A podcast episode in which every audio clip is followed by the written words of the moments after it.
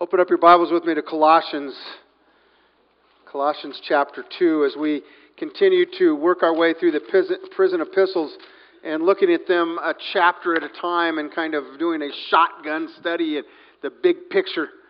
We find ourselves in Colossians chapter 2 today.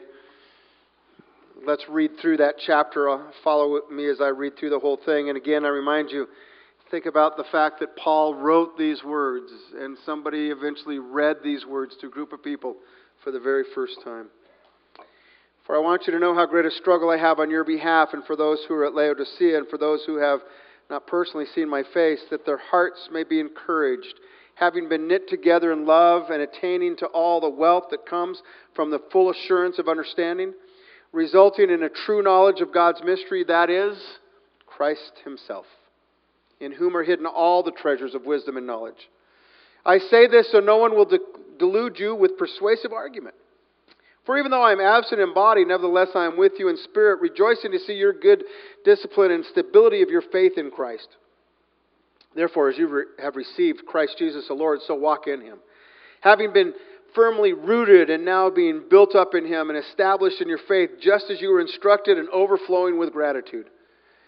See to it that no one takes you captive through philosophy and empty deception, according to the tradition of men, according to the elementary principles of the world, rather than according to Christ.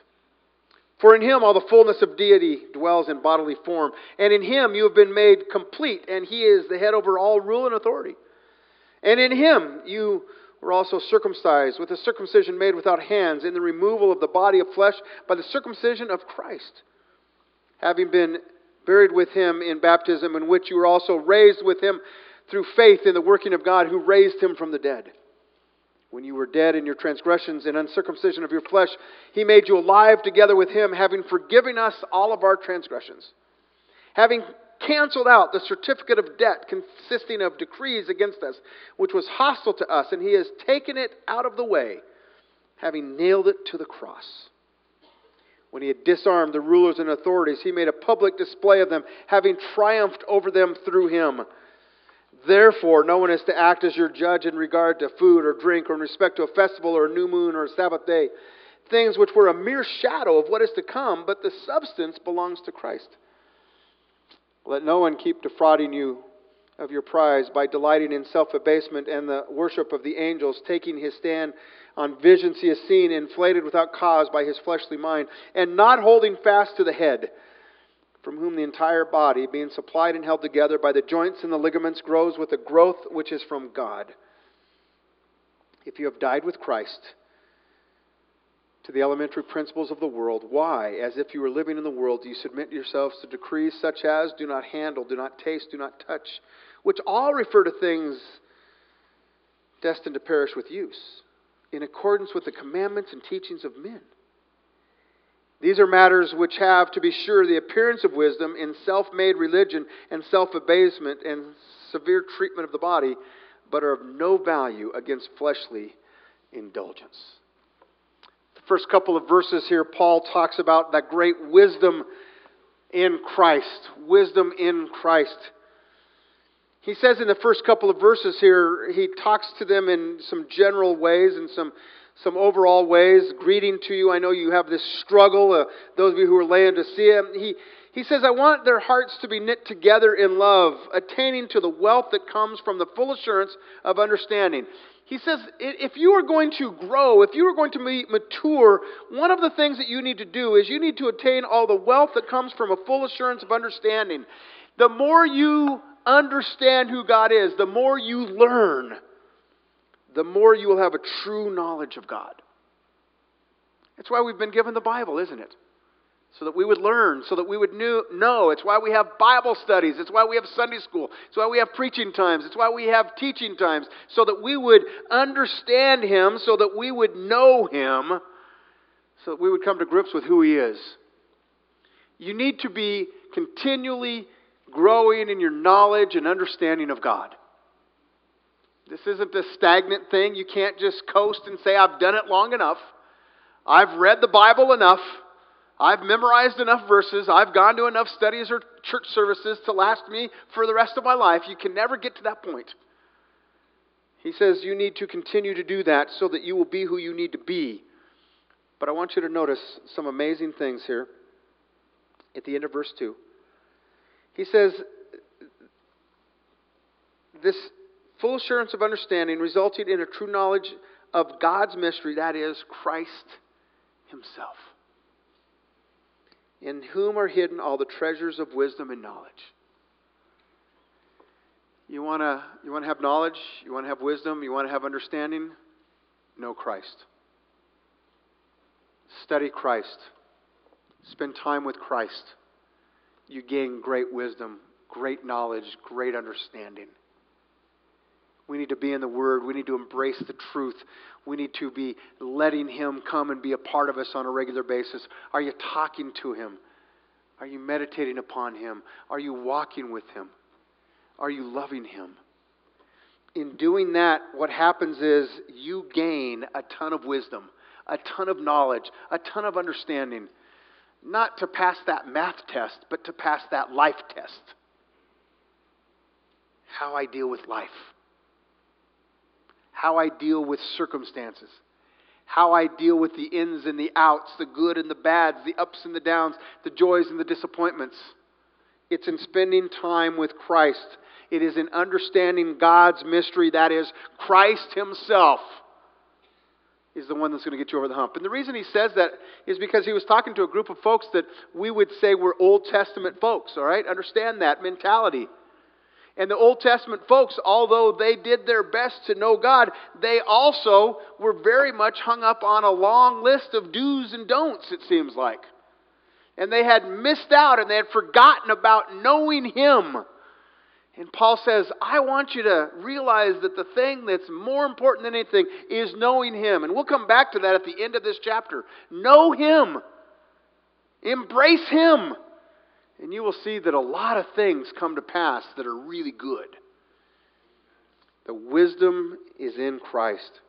Well, verses, next couple of verses here, he says, I, I don't want anybody to delude you with persuasive argument, he says. For even though I'm absent in body, nevertheless I am with you in spirit, rejoicing to see your good discipline and stability in the faith. He says, I want you to be who you need to be, and I don't want anybody tricking you. I don't want anybody fooling you. I don't want anybody doing anything to. He's going to talk about that in a moment. But before he gets there, he says this in 6 and 7 As you have received Christ Jesus the Lord, so walk in him. And in verse 7, he kind of explains that. He says, Having been rooted firmly and now built up in him and established in your faith as you were instructed and overflowing with gratitude. Okay, let's walk through that.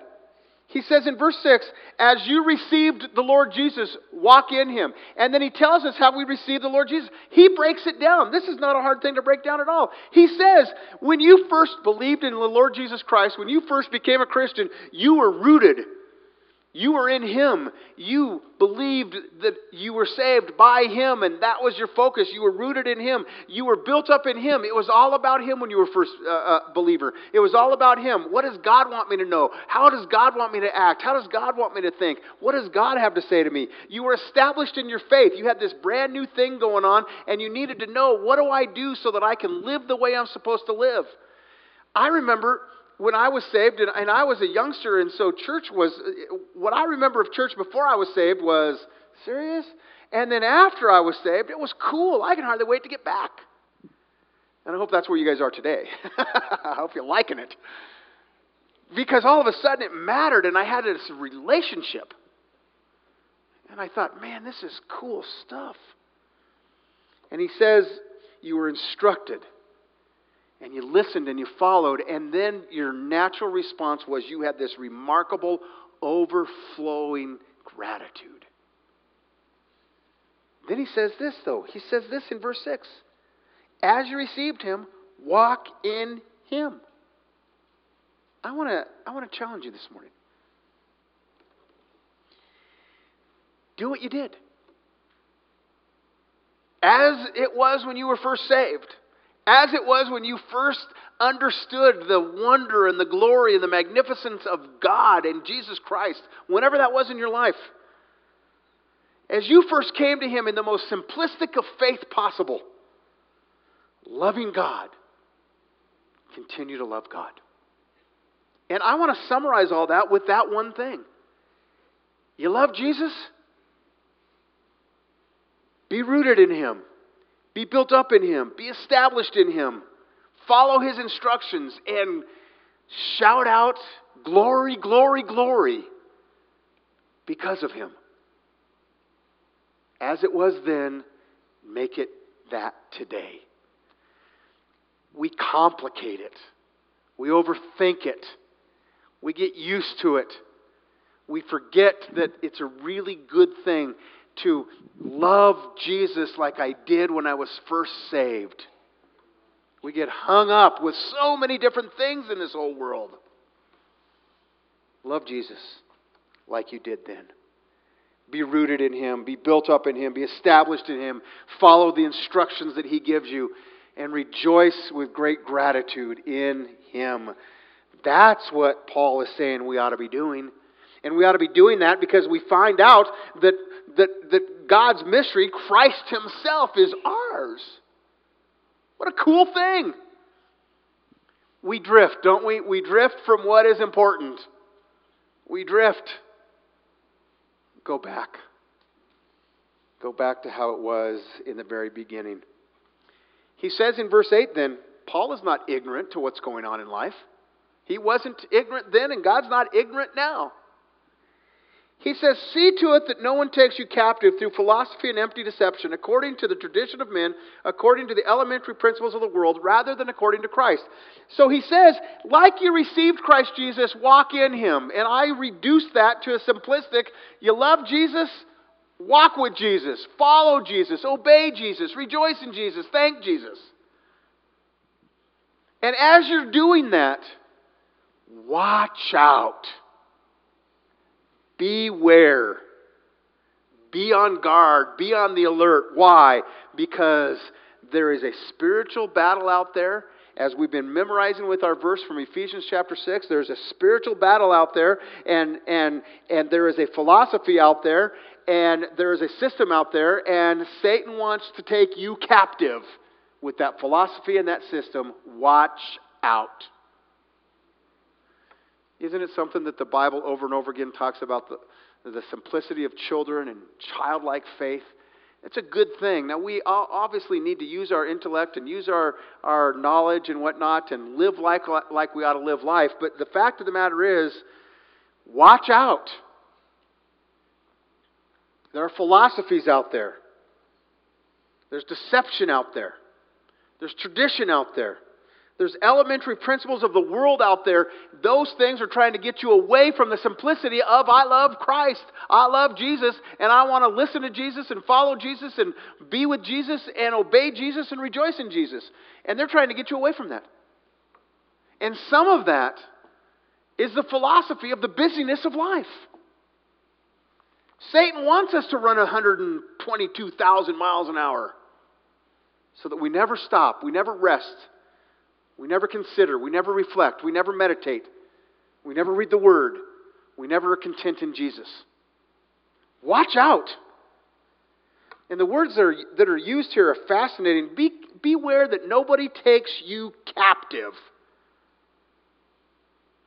Nobody takes away your freedom, your freedom in Christ. There's a philosophy, there's a hollow and empty deception out there. One of the Bible versions phrase that empty deception as high sounding nonsense. Isn't that a cool phrase? High sounding nonsense.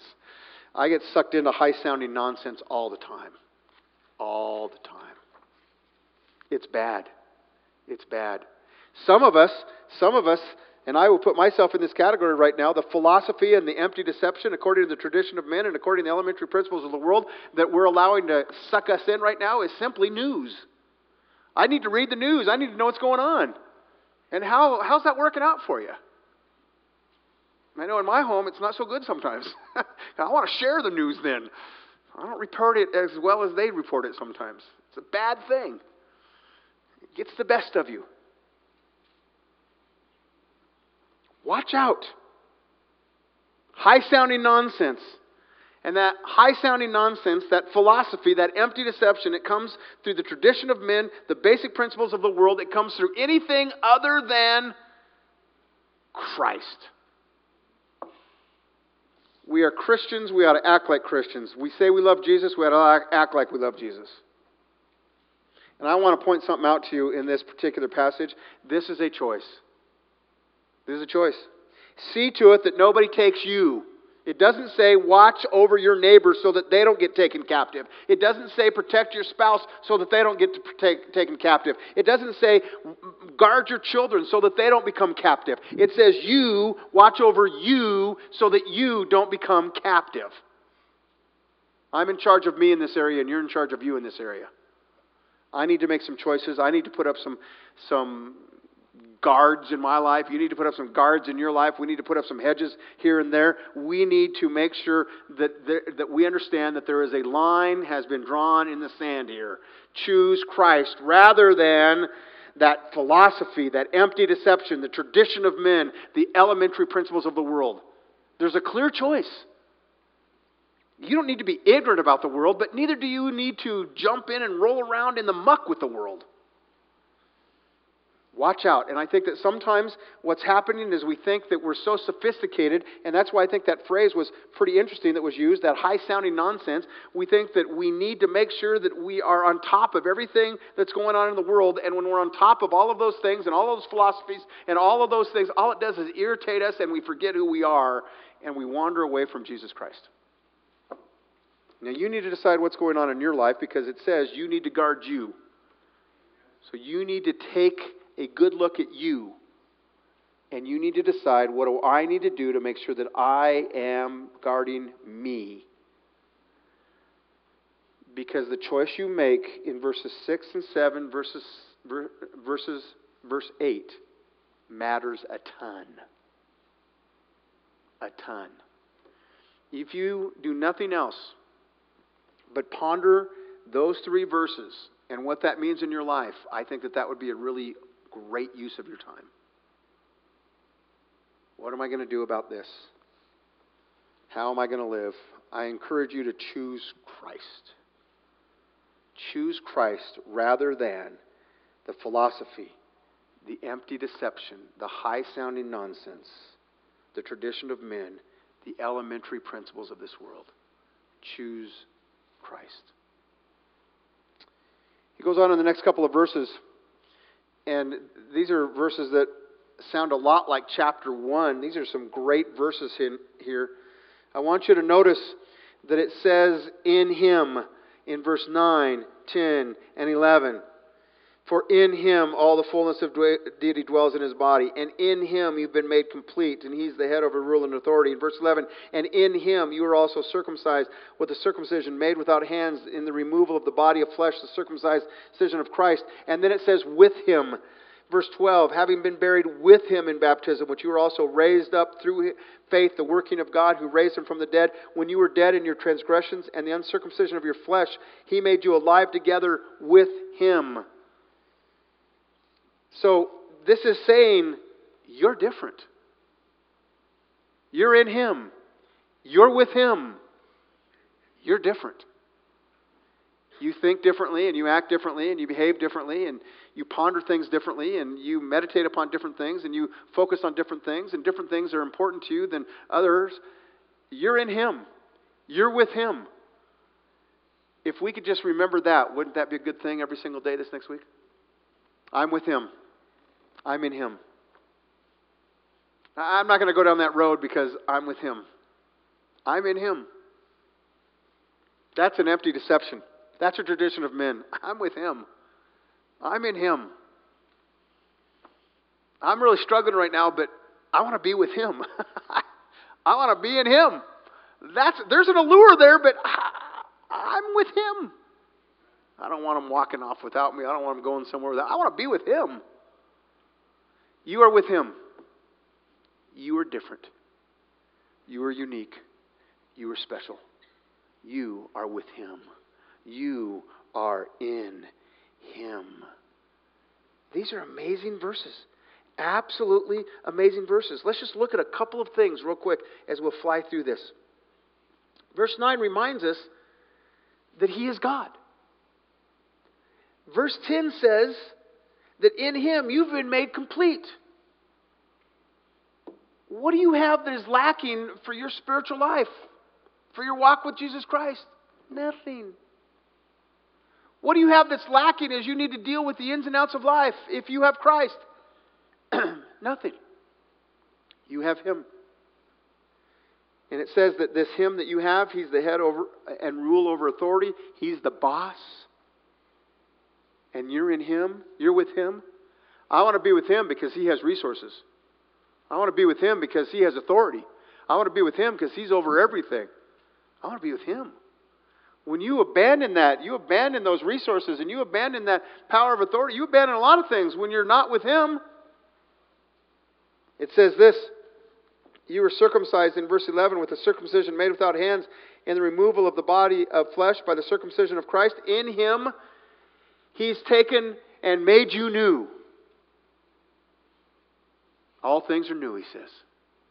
That old, it's just that. It's old. It's old. You're new. You're in Him. You have been buried with Him in baptism, in which you were also raised up. You need to live your life understanding the truth, and the truth is, you, you have died and been buried and now are alive to walk in newness of life with Jesus Christ. That's why we do baptism. It's a picture of what has happened. You're dead, you're buried, you're alive. Look, this is a reminder of who you are and what has happened to you. It says in verse 13, when you were dead in your transgressions and uncircumcision of your flesh, he made you alive. He made you alive. You were dead and now you're alive. Now I want you to understand this, okay? So, dead will be over here. I am dead. I am not alive. I am dead. I am not with Christ. He made me alive. He took me. He rescued me. He took me and He put me over here and He said, Kent, you're now alive. You're with me. You're in me. This is a good place to be. Now, what kind of a dummy says, Thanks, I think I'll spend some time over here? Everybody raise your hand. We tend to fall into that, don't we? But that's what we're doing, and I hope that you think about that picture this week. That's what we do. This is cool. Look at the magnificence of God. Look at all of this. I'll be back. Can we go over here for a little while? I want to waller in the mud a bit. I want to do those things that I was doing when I was dead. Watch out! See to it that no one takes you captive through philosophy and empty deception, according to the tradition of men, according to the elementary principles of the world, rather than Christ. Stay in Him. In Him. Stay with Him. Next couple of verses, he says, verses 14 and 15 are amazing. At the end of verse 13, he says, Having forgiven all of our transgressions, having canceled out the certificate of debt consisting of decrees against us. Remember when we talk about what is forgiveness in its simplest form? It is canceled debt. The debt you owed has been canceled. You couldn't pay it anyway, having forgiven us of all of our transgressions, having canceled out the certificate of debt against, uh, uh, consisting of decrees against us, which was hostile to us, and He has taken us out of the, uh, taken it out of the way and nailed it to the cross. He said, "Those things that are against that person, they're on this cross with me, and I shed my blood for them, and they're now gone." That's who you are in Him. That's why you should stay with Him because this is who you, has happened to you and this is who you are. And then he says this in verse 15. Now, this is great. Okay? I want you to notice. Verse 8 Watch out that you don't become captive to those philosophies, that empty deception, tradition of men, elementary principles of the world rather than Christ. And then he says in verse 15, By the way, Jesus has disarmed the rulers and the authorities, and he made a public display of them, having triumphed over them through him. By the way, that great enemy, he doesn't have any power over you anymore. Okay, now, what I want to say next is this He has no power over me anymore. So, when I leave here in Him and I go over there, nobody's dragging me. He's got no power. James says that we are drawn away by our own lust, we're enticed. Lord, take that away from me. Lord, Fill me with you, and we'll get to that in a minute, so that that's a non issue. I want to be with you. I want to be in you. These are some amazing verses. amazing verses. This is what's happened to us. Phenomenal. Verses 16 through 19. Because of all of this, therefore, no one is to act as your judge in regard to food or drink or respect to festival or new moon or Sabbath day, things which were a mere shadow of what is to come, but the substance belongs to Christ. Let no one keep defrauding you of your prize by delighting in self abasement and the worship of angels, taking a stand on visions he has seen, inflated without cause by his fleshly mind, and not holding fast to the head, from whom the whole body, being supplied and held together by the joints and ligaments, grows with the growth which is from God. If you have died with Christ to the elementary principles of the world, why, as if you were living in the world, do you submit yourself to decrees such as do not handle, do not taste, do not touch, which all refer to things destined to perish with use in accordance with the commandments and the teachings of men? These are matters which have, to be sure, the appearance of wisdom and self made religion and self abasement and serve and, and, sever, and severe treatment of the body, but are of no value against fleshly indulgence. All right. So, what he's saying in these verses is simply this we tend to want to say that I will be holy and I will be who I need to be and life will feel better and I'll feel good about life and God will be pleased with me if I never, ever, ever walk off this platform. If I never, ever, ever touch those flowers. If I never, never, ever cross that line. If I stay in this little box, then I will be who I need to be, and all will be well. And as soon as you're told to stay in that little box, what do you start doing? You start figuring, how can I get out of this box? How in the world can I get out of this box? What, he, what Paul is telling us is there was a group of people. Remember, one of the reasons he wrote this was because there was those people that felt that only the spiritual things were good and all the physical things were bad. And so there was a philosophy that said, don't touch, don't handle, don't taste, as he said in here. Stay away from. Here's the list of don'ts. Don't do those things and you'll have it made. The problem is, as soon as we get that list, we think, oh, I wonder how I can do that. I wonder what happens if I go this way. I wonder if I if I touch the flowers on this side, uh, is it as bad as touching the flowers on that side? Okay, so you get that because we've all struggled with that. I want you to notice the next part, though. It says this, verse 19, and this is an important verse. And not holding fast to the head, whom the entire body, being supplied and held together by the joints and ligaments, grows with a growth which is from God. Here's the deal. And this is as simple as we can possibly reduce it to. I'm in Him. And if I want to stay in Him and if I want to be in Him, I need to focus in on Him, concentrate on Him. I need to hug Him. I need to embrace Him. I need to make Him my all in all. And when I make God, when I make Jesus my all in all, you know what happens to that? It fades away if I stand here and think, all right, in order for me to be a better Christian, to be a better believer, in order for me to be pleased, in order for God to love me a little bit more, in order for God to say, well done, Kent, I need to not. And as soon as I do that, I struggle with the not. But as soon as I say, I need to embrace Christ, the not becomes a non issue. Okay? Think about it in your own life. When you are embracing Jesus Christ, when you are loving Jesus Christ, when you are all about Jesus Christ, is sin an issue for you? No, you're too consumed with Jesus Christ. But if we aren't consumed with Jesus, if we're not embracing Jesus, this is an issue we need to stop fooling ourselves and kidding ourselves and thinking that I somehow am achieving because I am fulfilling some sort of list of do's and don'ts. I'm not. The issue of life is embracing Jesus.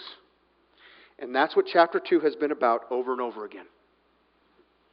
He says that you need to watch out that you're not taken captive. Well, how do I do that? Well, you need to be firmly rooted and built up and established in your faith and like you when you were first saved and overflowing with gratitude. You need to you need to make sure that you're holding fast to the word. You need to be doing what you're doing. I want you to notice what he says at the end of this chapter. In verse 21, 22, 23, he says, he says, These are the things that we submit ourselves to. Don't handle, don't taste, don't touch. And then he says, Which all refer to things destined to perish with use. And so he's talking about temporal things, physical things, in accordance with the commandments and the teachings of men. Why are you doing that? He says in verse 23, These are matters which have, to be sure, the appearance of wisdom and self made religion. In other words, if you do these things, you're going to think you're doing a lot of really cool things. You're not. You're spinning your wheels. Man made religion. If you abide by the list of don'ts, you're going to think I got it made. You're not. You don't have it made. Man made religion. If you treat yourself in self abasement and severe treatment of the body, these things, he says at the end of verse 23, are of no value against fleshly indulgence. Now, fortunately, the chapter numbers are not divinely given, right? So let's go to the next verse.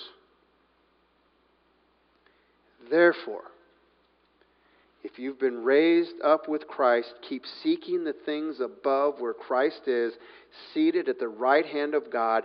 Set your mind on the things above, not on the things that are on the earth. For you have died, and your life is hidden with Christ in God. All right. So many of you know over the years, you laugh at me. Uh, uh, some of you know this, and, and, and every time I use this example, I have to kind of explain myself because there's always people who haven't heard it. But so I use the example of eating balloons, right? You guys, many of you know about that. Eating balloons. I've said the Bible condemns eating balloons. You ought not to eat balloons. The Bible says eating balloons is a sin. Stay away from balloons. Don't do it. But we live in a society where balloon vendors are on every corner. People love eating balloons. They're sold constantly. So applying this passage I used to eat balloons. I did. I, I need to confess that to you. I, I, did. And then I got saved. And, and then the Bible said, don't eat balloons. And I got to admit to you that over the years, well, I've, I've eaten some balloons once in a while. But I don't want to. So tomorrow when I go into town, and I park my car at one end of the town, and I need to walk to the other end of the town to run some errands, and there's a couple places in between, and there's a balloon vendor. So I think maybe I'll get a cup of coffee and I'll sit down here and I'll ponder those balloons.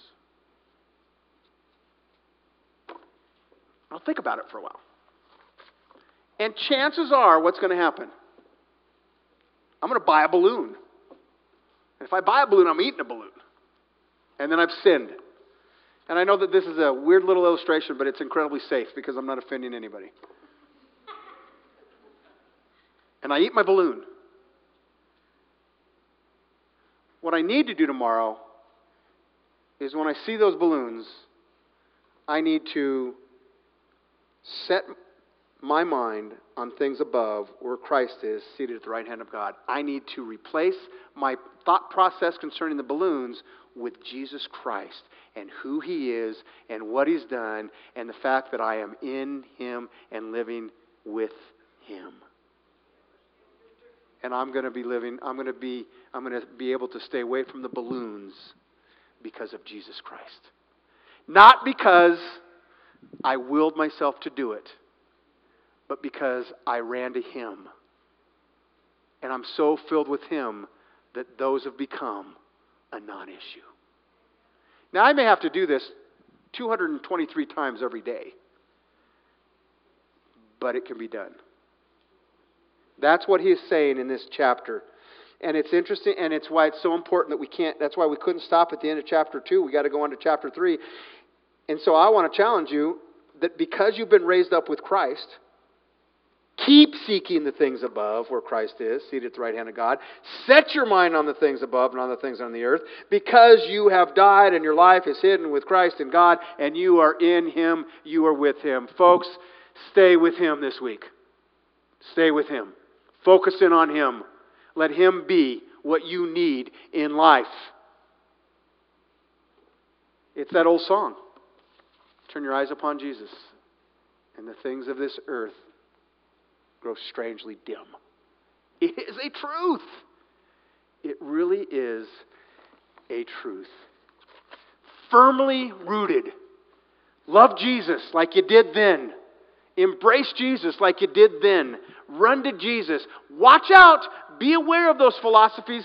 Be aware of the, that high sounding nonsense. Be aware of the traditions of men.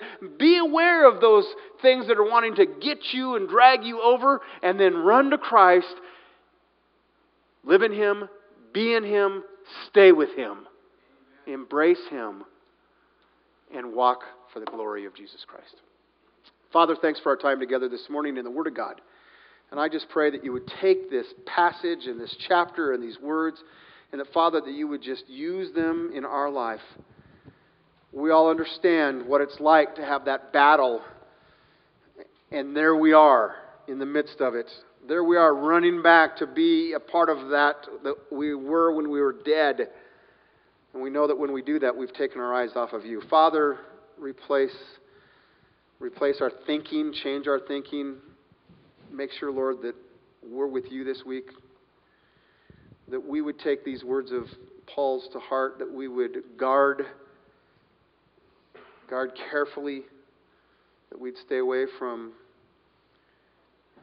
empty, hollow deception, traditions of men, elementary principles, and that we would be in you. Father, I pray that we would never think that we can do it. We need to recognize that only you can do it in us. May we be found in you day in and day out, hour in and hour out, moment in and moment out. And at the end of the week, when we look back and say, wow, that, that matters, that's different. Thank you, God. Thank you, God. We pray in Jesus' name.